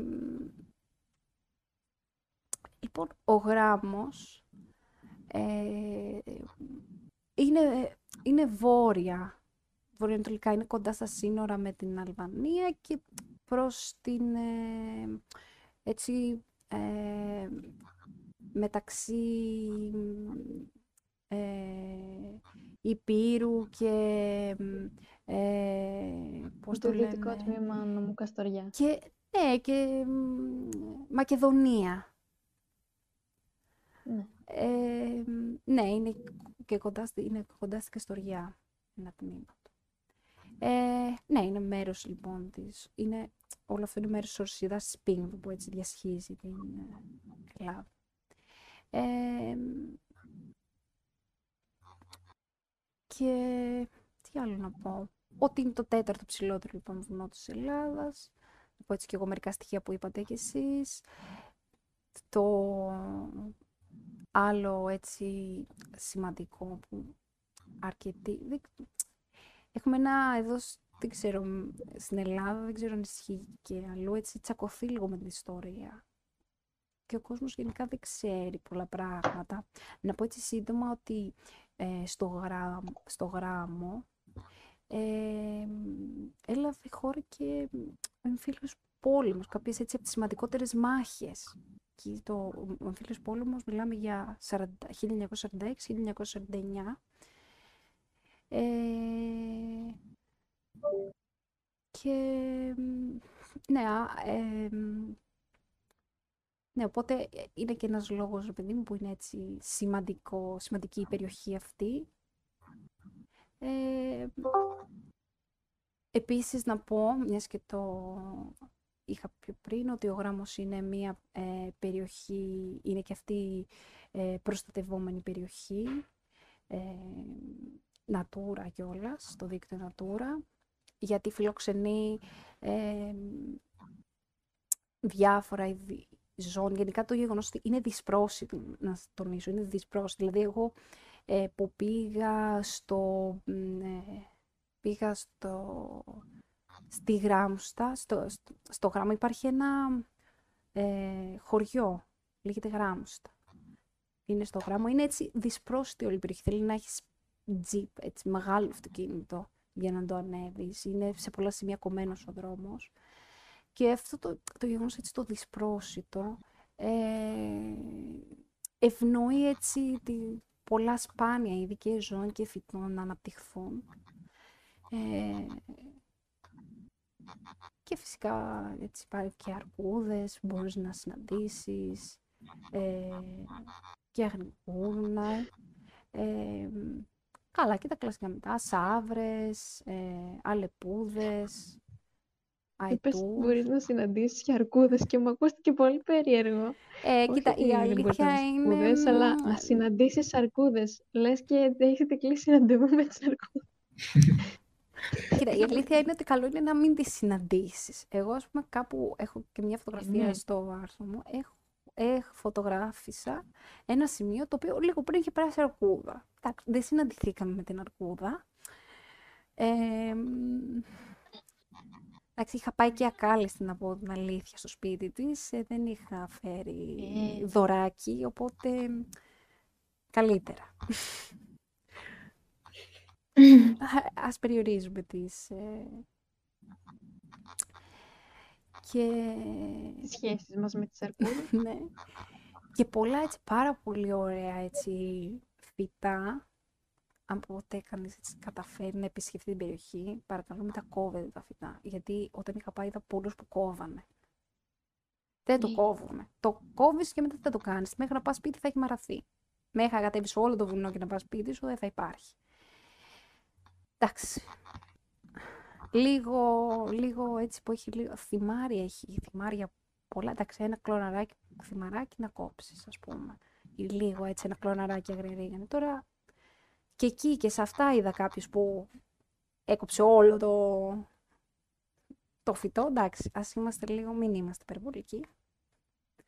Πας να αγοράσεις τη γειτονιά σου. Ε, ναι, και γενικά η περιοχή έτσι έχει και μεγάλα λιβάδια και δάση. Ε, Είναι πολύ ωραία η περιοχή. Ε, καλά, το, το τρομερό είναι ότι έχει απόλυτη ησυχία. Απόλυτη ησυχία. Ακούς όλη τη φύση ε, σε όλη την μεγαλύτερη. Ε, άρα δεν υπάρχει απόλυτη ησυχία. Απόλυτη ησυχία εννοώ πεις. από άποψη κόσμου. Δεν έχω, Μμ. δεν έχω, όχι θα σου πω, έχω μείνει βράδυ, έχω μείνει βράδυ εκεί. Είχα μπει και στην, δεν ξέρω, στην Αιτομιλίτσα, αυτό είναι χαμηλότερα. Ε, ε, που έχει και ένα ωραίο καταφύγιο. Τώρα μέσα στα τελείως έτσι εκτός πολιτισμού δεν έχω μείνει. Αλλά και εκεί ρε παιδί μου είναι έτσι καταπληκτικό το βράδυ, έχει ησυχία, ηρεμία, στο πρωί δροσούλα. Είναι ωραίο ρε παιδί μου, σε ηρεμία ο ήχος της φύσης. Ε, και ε, εμένα δηλαδή είναι ένα, ένας προορισμός που όποιοι είναι έτσι λάτρεις της φύσης, το συνιστώ. Αλλά πρέπει να σε πάει, αλλά γενικά στα διάφορα μέρη πρέπει και κάποιος να σε πάει. Είναι έτσι όλα και τα, και τα χωριά δηλαδή που υπάρχουν εκεί είναι έτσι δύσβατα. Δηλαδή είναι ε, δύσκολο να πας. Ε, κάτι άλλο Μάλιστα. τώρα τι να πω. Εντάξει, στην Ήπειρο τώρα, ε, επειδή είπατε και διάφορα φαγητά και αυτά, είναι... Ε, εντάξει, κλασικά, ό,τι, ό,τι έχει, δεν έχει κάτι διαφορετικό ως μου γράμμος. Ένα, ένα πολύ έτσι... Τώρα για το γράμμο δεν να πω. Να πω έτσι για την Ήπειρο, έτσι ένα πολύ... Ε, ένα πολύ... Μισό λεπτό γιατί αποσυντονίστηκα. Για δεδομένο, θα πω, αν και πιο πολύ εγώ στην Άρτη είχα πάει, το είχα δει και το έχω ακούσει και από άλλους. Ήταν η γίδα η βραστή, που εγώ θα σας πω την μαύρη μου αλήθεια, δεν την τρώω τη γίδα τη βραστή. δεν ξέρω αν κάποιος από εδώ την τρώει. Είναι δεν πολύ έχω ωραία. να όχι. δοκιμάσω. Είναι γίδα, γίδα Και βραστή. δεν είναι όμως μόνο υπηρετικό, Μμμ. να ξέρεις. Εγώ την έχω φάει στην Πελοπόννησο, ας πούμε. Ναι, αλλά εκεί ήταν πολύ διαδεδομένο. Επειδή έχω πάει και χειμώνα, γε- γενικά σε όλη την Ήπειρο, έχω πάει και χειμώνα και καλοκαίρι και διάφορες περιόδους. Ειδικά το χειμώνα, ας πούμε, έχουν ένα μπολ μεγάλο με έτσι ζουμί και στη μέση έχει ένα μεγάλο κομμάτι γίδα. Εγώ δεν, Έτσι, ε, έτσι. δεν έχω τολμήσει, η αλήθεια είναι να το αγγίξω. Αλλά άλλοι που Ε, και λέμε μόνο είναι... μου Είναι είπες το αηδία. απόλυτο σημερινό food. Όχι ρε παιδιά, μπορείς σε Η κάποιο... αλήθεια είναι ότι εκεί πέρα, επειδή κάνει κρύο, Μμμ. προτιμούν τέτοια φαγητά για λέω. να ζεσταίνονται. Οπότε δεν είναι καθόλου περίεργο. Άμα το έβλεπες καλοκαίρι θα ήταν περίεργο. Εντάξει τώρα καλοκαίρι γίδα βραστή, όχι. Θα την κάνω Ναι, δεν ξυπνή. λέει. Και το άλλο που έχω Παιδιά, εγώ έχω μεγαλώσει με αυτό το φαγητό και το έχω λατρέψει. Ειδικά για το χειμώνα είναι, δεν ξέρω, Εντάξει, κάστανα, γίδα βραστή. κάστα να το τρώω, γίδα βραστή, δεν έχω... Είναι, είναι όνειρο, δεν ξέρω. Αυτός ο συνδυασμός είναι όνειρο απλά. Ε, κάπου που Κάστανα έλεγα, και γίδα βραστή. Κάπου που έλεγα όταν ήμουν σε ένα εργαστήριο, λέω εγώ τις γίδες, παιδιά, τα κατσί και τα πρόβατα, τα μελετάω. Μέχρι εκεί δεν τα τρώω. Μέχρι... Ναι. Εμ, τι άλλο. Ναι, αυτό. Και το άλλο που έχει πάλι στην περιοχή, αλλά δεν ξέρω αν είναι παντού. Εγώ κυρίως στα, στα Γιάννενα που πήγαινα το έβλεπα και στα, στα χωριά γύρω-γύρω, την Αλευρόπιτα, που φτια... ε, Αλευρόπιτα, ναι, δεν τη λέω λάθος, που είναι έτσι πάρα πολύ νόστιμη. Έτσι, μια, μια πιτούλα είναι. Σαν χυλός, το ψήν και είναι έτσι πολύ νόστιμο. Εγώ δηλαδή... Και πολύ μπορεί να έχει και λίγη φέτα μέσα. Ναι, ναι, Ναι. έχει και λίγη φέτα. Μπορείς να βάλεις ό,τι θες. Έχω φάει κι εγώ. Ναι, συνήθως το κλασικό είναι το κάνουν με φέτα. Ναι, εγώ αυτά έχω να πω. Ναι. Εγώ είπα λίγο απ' όλα. Ναι, μ- ας συνεχίσει κάποιος άλλος, γιατί μόνο Να άλλο. πάρω εγώ το λόγο; Πάρε, πάρε. Πάρε το Ναι, λόγο. δες.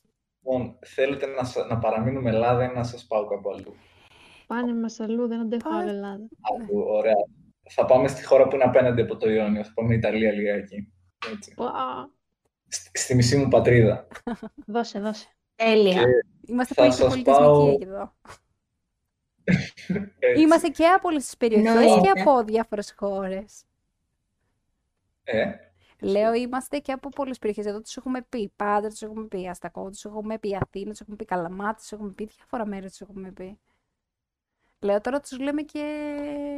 Για να μην νομίζουν ότι είμαστε όλοι σε ένα μέρος. Είμαστε σκόρπιοι. Εννοείται. Λοιπόν, για συνέχισε. Έτσι. λοιπόν, θα σας πάω Μιλάνο. Πω, έχω πάει. Είναι, αγαπημένη μου, είναι η αγαπημένη μου ευρωπαϊκή πόλη. Ε, Έτσι. Τώρα, τι να σας πω, εντάξει, εγώ έχω πάει αρκετές φορές εκεί πέρα. Έχω μείνει και στο κέντρο και έξω σε μικρά χωριά. Ε, ας πούμε κάποια τώρα βασικά στοιχεία. Έχει περίπου 7,5 εκατομμύρια κατοίκους, αν θυμάμαι καλά. Έτσι, είναι μια πόλη με πολύ μεγάλη ιστορία. Ε, ιδρύθηκε περίπου το 400 π.Χ. Ε, και μέχρι σήμερα είναι ένα μεγάλο ευρωπαϊκό κέντρο. Οτιδήποτε από μόδα, αρχιτεκτονική, δεν συμμαζεύεται. Τώρα, Πες λίγο Ε, για τον Ντουόμο. Τι σημαίνει. για τον Ντουόμο. Κοίτα, θα έλεγα για τα αξιοθέατα, οπότε ας αρχίσουμε από τον Ντουόμο. Λοιπόν, καταρχάς η λέξη Ντουόμο σημαίνει καθεδρικός ναός. Οπότε όταν λέμε τον Ντουόμο του Μιλάνου είναι σαν να λέμε ο καθεδρικός ναός του Μιλάνου. Έτσι.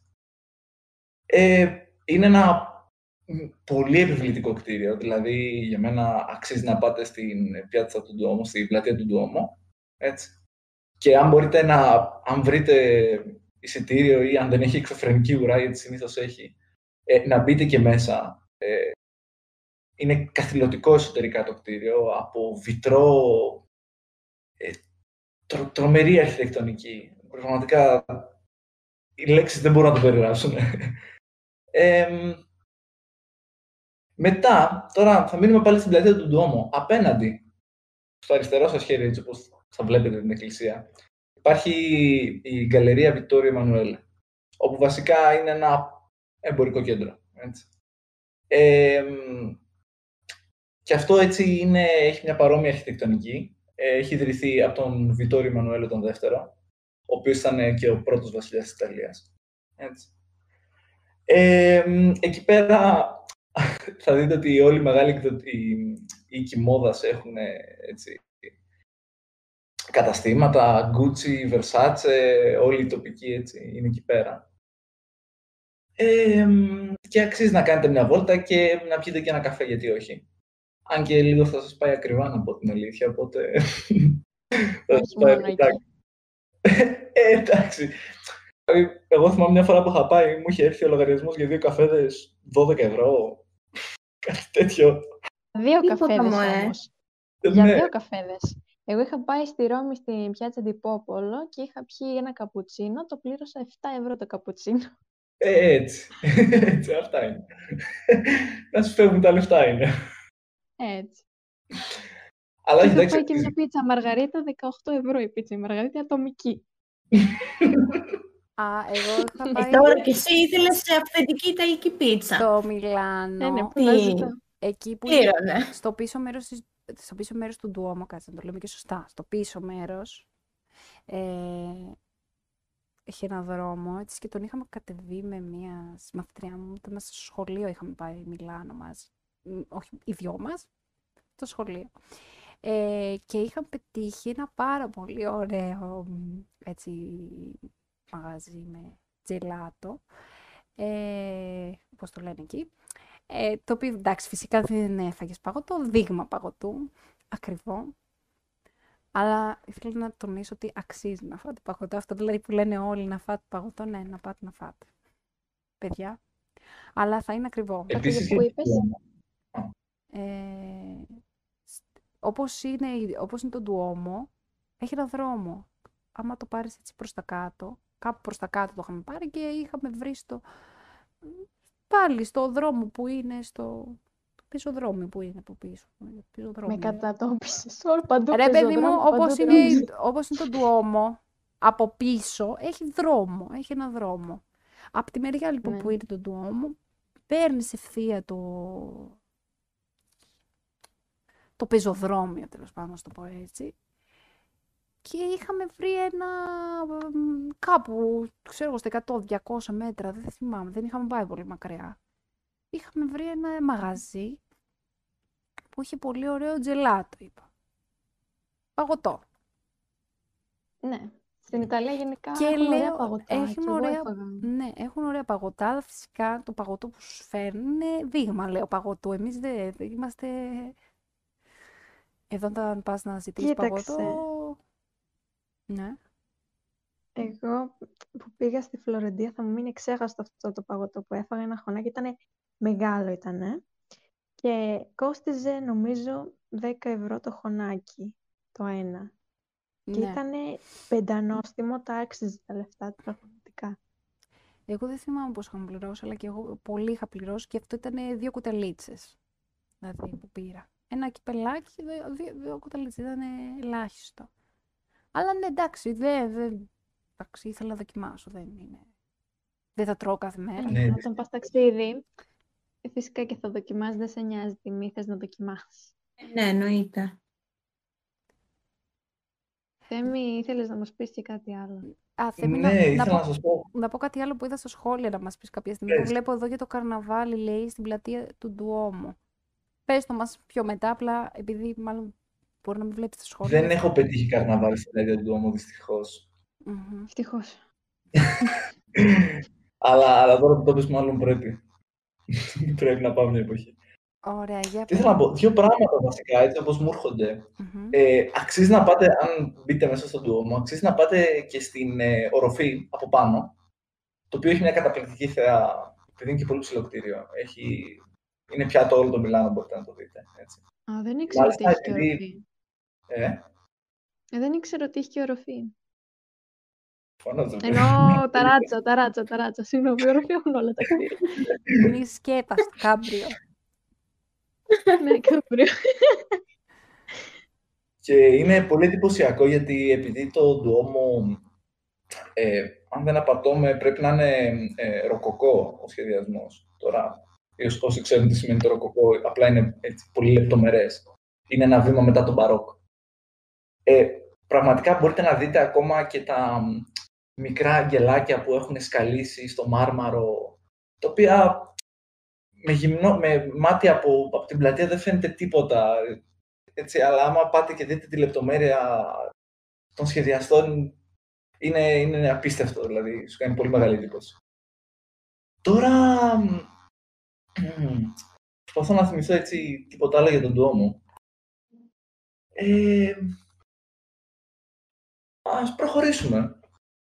Εντάξει, στο Μιλάνο, λοιπόν, μπορείτε να πάτε σε διάφορα μέρη. Ε, μία επίσης, ένα άλλο κτίριο το οποίο ε, κοσμεί το Μιλάνο, τώρα δεν ξέρω αν μπορείτε να το επισκεφτείτε. Ε, είναι ο πύργος της Πιρέλη, ε, the Pirelli Tower. Ε, είναι από εκεί που άρχισε η γνωστή εταιρεία ελαστικών. Έτσι. Ε, είναι ένας από τους μεγαλύτερους ουρανόξυστες στο Μιλάνο.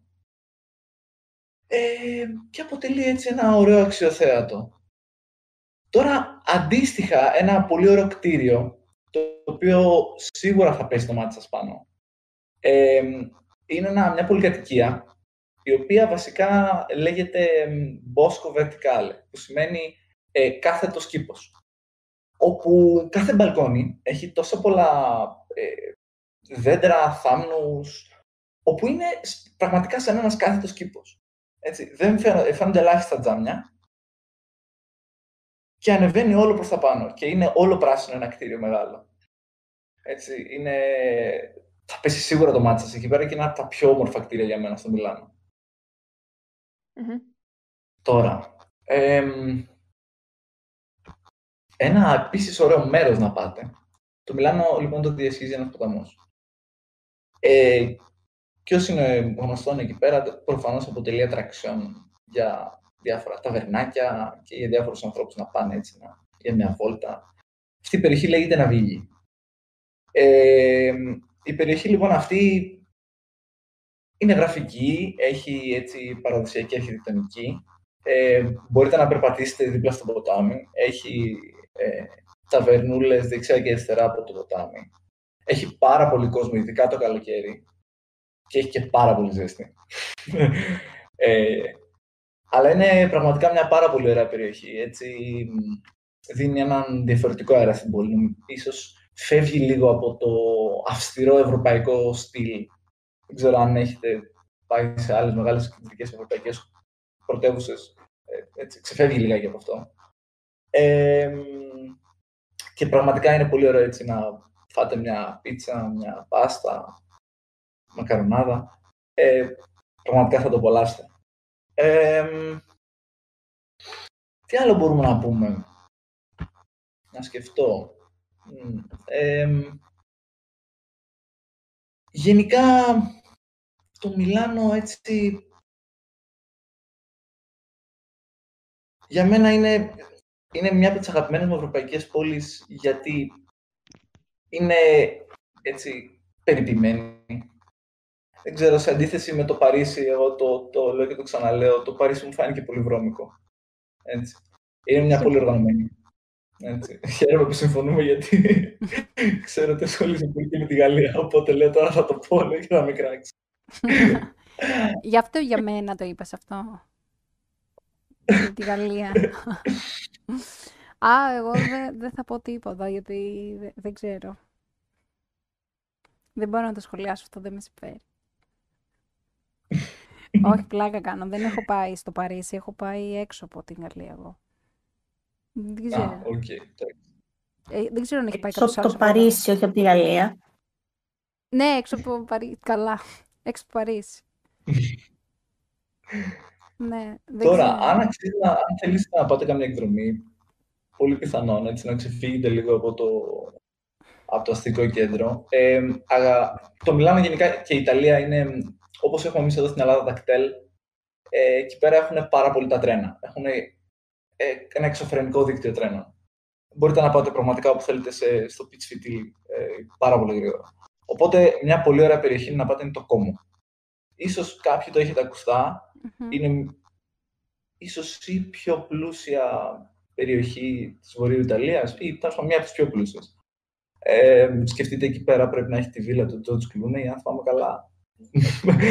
έτσι. Το οποίο είναι ένα πάρα πολύ γραφικό, μια πολύ γραφική κομμόπολη. Έτσι. Κάτσε ε, ποιο είπες; Πού; Κόμο, κόμο λέει. Στην Κόμο, τέλειο. είναι, είναι στο Εκεί κόμο. πάνω που είναι, που είναι η Ελβετία σύνορα... Είναι, ναι, ακριβώς δίπλα τα σύνορα. Ναι, ναι, ναι. Ε, εκεί αξίζει να πάτε. Δηλαδή για μια βόλτα δίπλα στη λίμνη. Έχω κάνει μια βόλτα, σου λέω εγώ, στο Street View. Έχεις ανοίξει τώρα το Google Maps, ε. Όχι τώρα, το έχω κάνει όμως. Έχω πάει εκεί πέρα στον, στην Κόμο. Τα έχω δει ε, όλα. είναι, είναι, είναι πολύ ωραία. Και αν μπορείτε να πάρετε και το καραβάκι να σας κάνει και μια γύρα στη λίμνη, αξίζει ακόμα πιο πολύ. Το καραβάκι έχουμε εκεί πέρα, τζετ ιδιωτικό. Ε, η αλήθεια είναι ότι να σε πάω. Πολλοί εκεί πέρα πρέπει να έχουν και ελικοδρόμια για, για το σπίτι τους. Έτσι. Ε, ναι. Μιλάμε για τέτοιες βίλες, ε, στρέμματα ολόκληρα. Ε, Ωραία, το συνηθισμένο. Όπως Ναι, ο ναι. κάθε πολίτης. Δεν ξέρω. Εγώ όταν είχα πάει, είχα, είχα πάει λίγο πιο έξω από το κόμμα. Είχε ένα, μ, ε, ας το πούμε, έναν οδοντοτό. Ε, ένα Μμ. μικρό τελεφερίκ. Τέλος πάντων, το οποίο μ, ε, σε ανεβάζει σε ένα χωριό στο Μπρουνάτε. Το οποίο είναι ένα χωριό, έχει τρομερή θεά. Ε, φαίνεται η λίμνη από κάτω, φαίνεται και το κόμμο. Εγώ είχα φάει ένα πολύ ωραίο μεσημεριανό εκεί πέρα. Φάει, αν θυμάμαι καλά, τορτελίνια. Θα σας γελάσω, αλλά το είχα απολαύσει πάρα πολύ. Και με ένα ωραίο λευκό κρασί είναι ό,τι καλύτερο. Ε, μ, τώρα, άλλες ιδέες για εκδρομές. Η αλήθεια είναι ότι η Ιταλία έχει μπόλικα πράγματα. Δηλαδή, από το Μιλάνο μπορείτε να κάνετε πολλές εξορμήσεις. Το Λέκο είναι επίσης μια ε, πολύ ωραία ιδέα.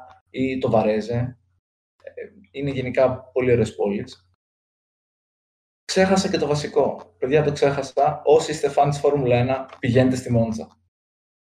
Α, Πηγαίνετε να ναι. δείτε την πίστα. Δηλαδή, είναι δίπλα. Είναι αμαρτία από το Θεό. Ε, Ναι.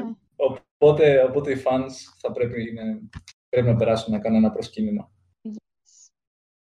Ε, Η πίστα στο Μπαχρέιν είναι πολύ ωραία, μου άρεσε. αυτά από μένα. Δεν θέλω έτσι να πιάσω πάρα πολύ χρόνο. ε, έτσι Θεωρώ ότι κάλυπα κάποια πράγματα. Μμμ. Μου πέταξε σύνδεση. Εντάξει. Σιγά Δεν ξέρω αν σιγά. θέλετε να σας μιλήσω λίγο για κουζίνα Ναι, πες κάτι. ή τι άλλο θέλετε. Ναι. Τώρα, κουζίνα, η αλήθεια είναι ότι ε, ένα παραδοσιακό ιταλικό πιάτο, το οποίο θα το ξέρετε, είναι το ριζότο alla milanese, που είναι λίγο κίτρινο. Δεν ξέρω Μμμ. αν Ναι, ναι. το οποίο είναι παραδοσιακό του Μιλάνου και μάλιστα στο Μιλάνο το κάνουν με μια έτσι πολύ περίεργη μορφή, ας το πω. Ε, σκεφτείτε ότι το ριζότο κάνει απ' έξω μια κρούστα και είναι όλο σαν... ε, στο σερβίρουν σαν ένα πιπιεσμένο μπαλόνι, ας πω. Έχει μια τέτοια μορφή. Δεν είναι ένα κλασικό ριζότο όπως το σερβίρουν όλοι. Φανταστείτε ότι γύρω-γύρω κάνει μια κρούστα όλο. Είναι ένας Μάλιστα. παραδοσιακός τρόπος έτσι μαγειρέματός του. Μμμ, γενικά, εντάξει, θα βρείτε τα κλασικά παραδοσιακά ιταλικά φαγητά. Οτιδήποτε από νιόκι, τορτελίνια, ταλιατέλες, ε, πίτσες. Έτσι. Σοβαρά, λέει, έχει πίτσα στην Ιταλία. Δεν το Τι μας λες. Έχουμε μείνει. Η αλήθεια είναι ότι όσοι φίλοι μου έχουν πάει Ιταλία δεν έχουν φάει ωραία πίτσα. Ε, δεν ξέρω, εγώ έχω Να σου πω. Κοίταξε. Είναι Πες πού το. θα φας την πίτσα. Γιατί και εγώ πήγα σε ένα μαγαζί και δεν τρελάθηκα. Ένας σε ένα άλλο μ' άρεσε πάρα πολύ. Ναι. Κοίτα, εγώ, έχω- εγώ έχω τύχει και... Ε, συνήθως έχω φάει okay, μια μέτρια πίτσα που λες, okay, την τρώω και αλλού. Αλλά μια φορά είχα πάει σε ένα πολύ ωραίο μαγαζί και είχα φάει όντως μια τρομερή πίτσα. Δηλαδή. Ίσως η καλύτερη που έχω φάει μέχρι τώρα. Έτσι. Επίσης, Ε, ξέρεις τι μου φάνηκε περίεργο; Σε ένα μαγαζί που είχα πάει στη Ρώμη, σε μια... Δεν θυμάμαι πώς λέγανε εκείνη την πλατεία. Τέλος πάντων, ε, σε ένα μαγαζί παρήγγειλα μια πίτσα ατομική μαργαρίτα. Ξέρω που βάζουν και βασιλικό από πάνω όμω. Και τη φέρανε χωρίς να την έχουν κομμένη. Και είμαι σε φάση τώρα τι την κάνω. Την τυλίγω και την κάνω μπουρίτα. Και την τρώω. Εσένα δηλαδή τη φέρανε κομμένη, ας πούμε. Μου φάνηκε πολύ περίεργο. την πίτσα. Ε, Νομίζω και δεν το εμένα όταν θυμάμαι. είχα πάει δεν ήταν κομμένη. Ναι, δεν πρέπει, γενικά δεν την κόβουν. Τώρα, πολλές φορές γιατί είναι θέμα, μπορεί να τη μοιραστεί μια παρέα. Μπορείς να κάνεις και το εξή, επειδή εκεί πέρα η η ζύμη είναι λεπτή και γενικά δεν μπουχτίζεις από το πολύ ζυμάρι. Ε, είναι ωραίο να παραγγείλεις ένα κρασί και να ε, παραγγείλεις κάποιες πίτσες έτσι διαφορετικές. Και άμα είσαι μια παρέα, δηλαδή να παραγγείλεις τρεις πίτσες, μια παρέα 4-5 άτομα, και θα δοκιμάσετε πολλά και θα την κόψει το καθένας ρε παιδί μου στο όσο θέλει να φάει. Αυτή είναι η λογική. Αυτή είναι η Έτσι. λογική. Οκ. Εντάξει. Ο καθένας να βολευτεί με το, με το πόσο θέλει να φάει. Αυτό τώρα. Έτσι, μ, προσπαθώ να κάνω ένα brainstorming ε, για υπόλοιπα, υπόλοιπες πληροφορίες. Εντάξει, το κλασικό παράπονο όλων των μη Ιταλών είναι ότι δεν ξέρουμε αγγ- ε, αγγλικά και αυτό Ναι. προσπαθείτε ότι δεν ξέρουν αγγλικά, οπότε ε, Google Translate και Άγιος ο Θεός. Έτσι. Εκτός αν θέλετε να μάθετε λίγο Ιταλικά, να, να το δοκιμάσετε, να μάθετε, εντάξει. Είναι, είναι μια καλή ευκαιρία. Ε, ναι. Εγώ, ας πούμε, είχα πάει στη Φλωρεντία, εκεί μπροστά στον ποταμό Άρνο και έχει ένα μικρό, έτσι, σαν μπαράκι είναι. Ε, και του ζήτησα ε, αυτό το, όταν σου ζητάς νερό στην Ιταλία, σου δίνουν αυτό με το, με το πώς το λένε, με τις φυσαλίδες. Ναι, Το ναι. ανθρακούχο. Ανθρακούχο. Sparkle ναι. water. Sparkle water το λέω εγώ, τέλος πάντων. Καλά το λες. Αυτό σου δίνουν. Πρέπει να πεις ε, aqua naturale για να σου φέρει το κανονικό του νερό. Σωστά. Και του ζητάω ρε παιδί μου sparkle water. Και μου δίνει λεμονάδα. Και είμαι σε φάση τώρα δεν κατάλαβε. Δεν, δεν ξέρω γιατί μου δώσε λεμονάδα. Τέλος. Ναι, η αλήθεια είναι ότι παίζει πάρα πολύ στην Ιταλία, ακόμα και μέσα στα νοικοκυριά, εμ, να έχουν εμ, εμ, sparkling water, π- πώς το λέμε στα ελληνικά, το, το, το ξέχασα. ναι, καταλάβαμε. Ε, παίζει πάρα πολύ, οπότε πρέπει να το ξεκαθαρίσεις. Αν και εμένα, ας πούμε, συνήθως με ρωτάνε. Ναι, πρέπει να με έχουν ρωτήσει αν θέλω, ξέρεις, naturale ή frizzante. Frizzante λέγεται. Φριτσάνη. Νομίζω Ε, και στη Γαλλία το έχουν αυτό με τον ανθρακούχο νερό. Ναι, ναι, ναι, Γιατί παίζει, μας έλεγε παίζει μια πολύ Δημήτρη, αυτό. Από Σάμο πάτε, προσέξτε τι παίρνετε. Μμμ. Ναι, και Το γενικά... άλλο είναι τώρα για τους... Τι είπες; Όπα, πες το. Όχι, Πες το, ήθε- άκουσα. ήθελα να σχολιάσω ότι και εγώ όταν πήγα στην ε, Ιταλία δεν μπορούσα να συνειδηθώ με κάτι φτωχά γαλλικά που ήξερα τότε και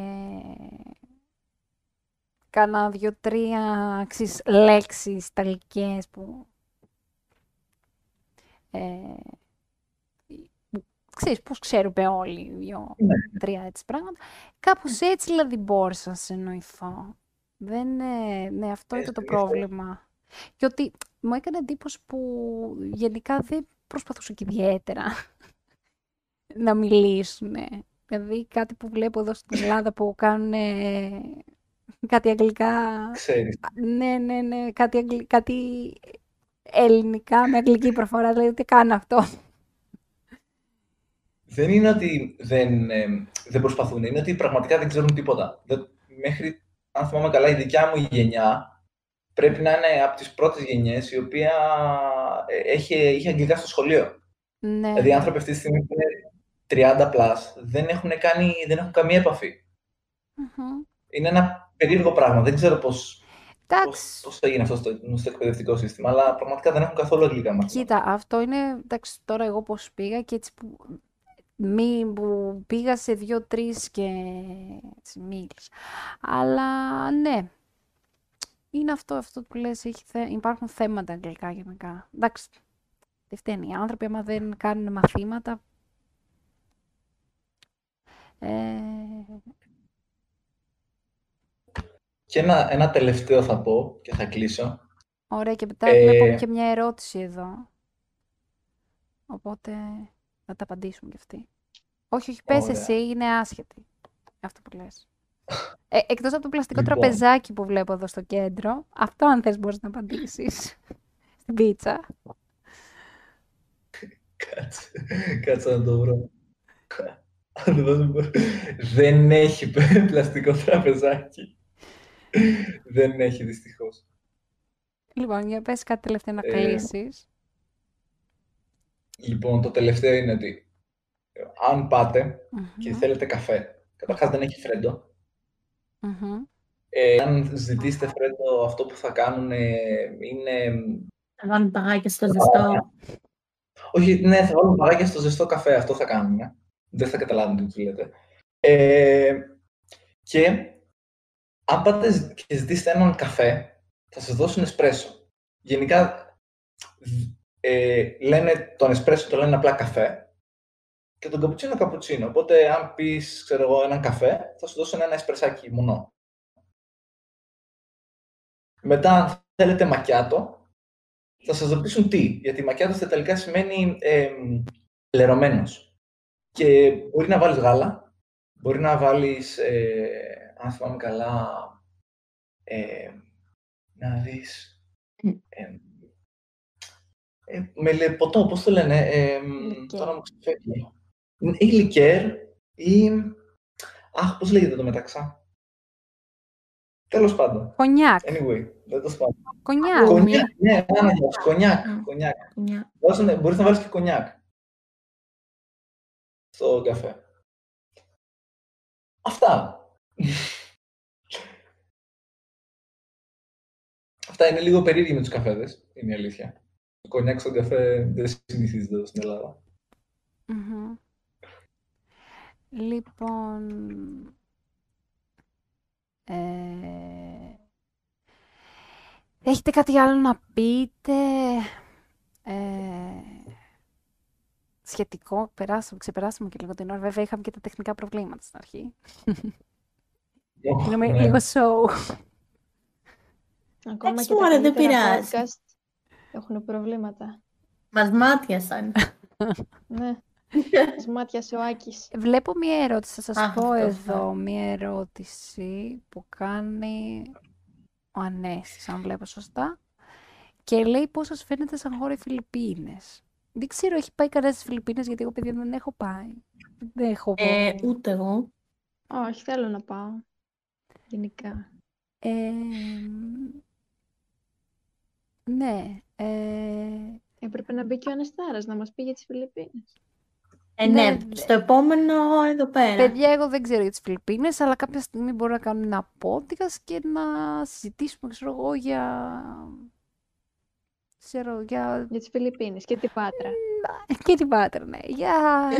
Όχι ρε παιδί μου, μπορεί να πούμε για τις ασιατικές χώρες. Δηλαδή δεν θα είναι όλα τα podcast Ναι. με εμπειρίες. Απαραίτητα. Μπορεί να είναι συζητήσεις έτσι, πιο γενικές, συζητήσεις με tips, συζητήσεις. Μπορούμε ας Ναι, πούμε, να τώρα- πούμε για Αφρική, που να μην έχουμε πάει, αλλά να πούμε έτσι τι έχουμε διαβάσει, τι έχουμε ακούσει, τι θέλουμε να πάμε να επισκεφθούμε, εντάξει. Τέτοια πράγματα. Ναι, γιατί τώρα περιοριστήκαμε μόνο Δυτική Ελλάδα και Ιταλία. Ναι. Εδώ στα κοντά. Πρέπει να φύγουμε λίγο. Θα, στο επόμενο, στο επόμενο. Πούμε. Για- Είπα να ξεκινήσουμε έτσι με αγαπημένα μας μέρη. Ε, για να... Ρε παιδί μου, έτσι για να σπάσει και λίγο πάγος, για να μπορέσουμε έτσι να πάρουμε και εμείς λίγο μπρος, να δούμε πώς θα πάει. Αλλά εντάξει, από, άλλη, από την επόμενη φορά δηλαδή θα έχουμε και άλλα θέματα. Έτσι, λιγότερο...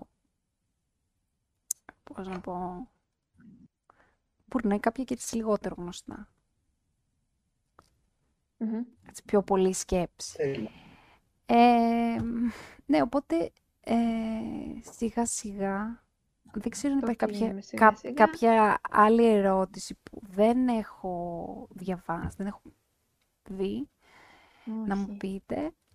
Ε, ναι, δηλαδή αν είναι Όποιος κάποιος... θέλει να ναι, κάνει ναι, ερωτήσεις στο chat, να την Ναι, ξανα... μπορεί να το έρθει και στο σερβερ μετά να ρωτήσει. Ναι, φυσικά. Εννοείται ότι υπάρχει κάτω στο descript, στην περιγραφή, ε, link για το πρόσκληση για το σερβερ. Ε, έχω βάλει και από τη σελίδα στην οποία γράφω και έχω διάφορα ταξιδιωτικά. Ελπίζω σύντομα να έχει περισσότερα. Ε, ναι, link. Ε, ναι, και βασικά εδώ σας περιμένω στο Discord που... Ε, Ε, θα μπούμε σήμερα, αύριο, κάποια στιγμή και voice. Να μπουν και τα παιδιά όσοι Ναι, θέλουν. ναι, ναι, ναι, ναι. Αυτε, εμείς κάθε βράδυ, να το σου πω αυτό, κάποια βράδια ας πούμε, τα ανακοινώνουμε εμείς στο, στο, μέσα στο σερβερ. Ε, κάνουμε κάποιες συζητήσεις έτσι, μεταξύ μας ε, για διάφορα μέρη. Δηλαδή, αυτή τη συζήτηση που κάναμε και σήμερα, πάνω κάτω την έχουμε ξανακάνει. Ε, και άλλες, και άλλου είδους συζητήσεις, έτσι, είχαμε πει, επειδή κάνουμε και κάποια quiz, κάποιες έτσι σχετικές με quiz, κάποια στιγμή λέγαμε για τα ψηλότερα κτίρια, ας πούμε, που είχα βάλει και ένα quiz τέτοιο. Ε, διά, διά, ε, διάφορες συζητήσεις, κάποιες φορές μπορεί να είναι και λίγο πιο χαλαρές. Ε, και events, δηλαδή, είχαμε κάνει και για το καρναβάλι και για το Πάσχα, έτσι, είχαμε mini events μεταξύ μας. Και τώρα ελπίζουμε το, με το podcast σιγά σιγά έτσι να το κάνουμε... Δεν ξέρω αν θα γίνεται κάτι Σαββατοκύριακο, γιατί έχουμε και υποχρεώσεις όλοι μας. Αλλά μια στο Ναι. τόσο δηλαδή θα μπορούμε να κάνουμε, θα, θα ανακοινώνεται. Ε, αυτά.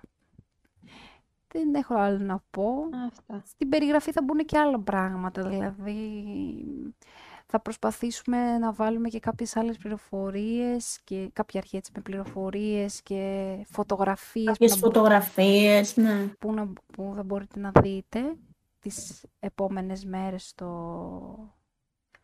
Ε, πώς το λένε, στην περιγραφή. Ε, τι άλλο τώρα. Ε, αυτά. Κάτι άλλο που θέλω να πω. Που το- Άντωνη, Ναι. ρωτάει ο Γιώργος στο podcast ε, σε ποιο ε, channel θα το κατα... καταγράφετε. Υποθέτω ε, μήπως είναι κάποιο playlist, γιατί το κανάλι είναι αυτό εδώ πέρα. Το κανάλι είναι αυτό. Έχουμε σκεφτεί μήπως το, ανε, το Α, voice ανεβάσουμε. channel λέει, συγγνώμη.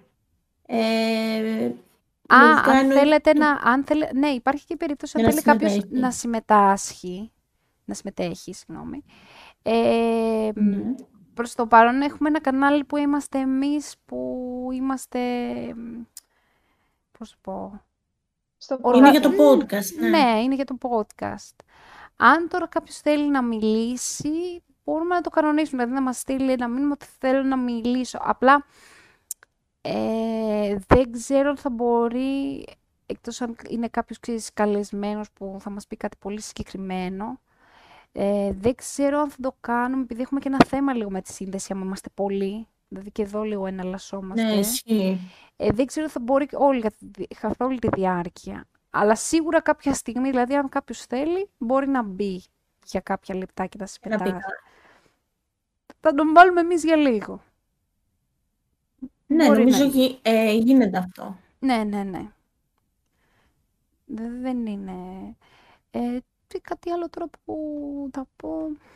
Ναι, εγώ- αυτό που ήθελα να πω μόνο που ήθελα- είχ- πήγα να το πω και μετά το ξέχασα γιατί μου έκανε καλή ερώτηση. Είναι μ, ότι η φωτογραφία που έχω, επειδή σας έλεγα για το δάσος, είναι από το δάσος αυτό και του, της τροφιλιάς και εκεί φαίνεται αυτό που σας έλεγα ότι είναι λίγο σαν καπελάκι από πάνω, τα... ίσως δεν είναι τόσο καλή, αλλά ότι είναι έτσι σαν καπελάκι τα... Φαίνεται κόμπι. αρκετά.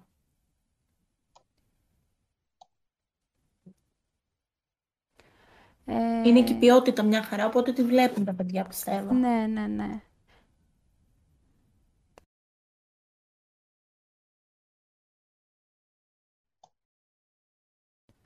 Λοιπόν, τι άλλο να πούμε.